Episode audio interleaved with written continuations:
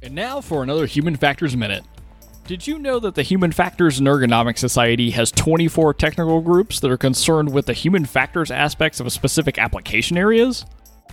Members of the Forensics Professionals Group are interested in all aspects of human factors as applied to litigation matters, both civil and criminal. Forensics Professionals Group's goal is to bring ergonomic data and approaches to the investigation of losses influenced by design or human limitations. Arguments may be presented on the degree to which a design meets certain current standards and known limitations, as well as capabilities of prospective users. The features and provisions for safety, instructions, and foreseeable misuses are also examined.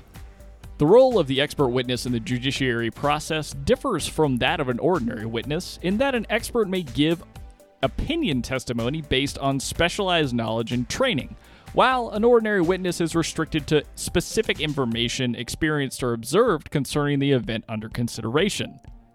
Anyone with knowledge in an area of practice well beyond that likely in a jury member may be declared by the court to be an expert witness. However, an expert's credentials are often important to judges and juries in their evaluation of whether the witness is qualified as an expert. Human factors and ergonomics professionals are often uniquely qualified to evaluate the interactions of people with machines and procedures. They are well prepared to apply the scientific data on operator performance in practical operating settings. To find out more about HFES and their technical groups, visit hfes.org. This has been another Human Factors Minute.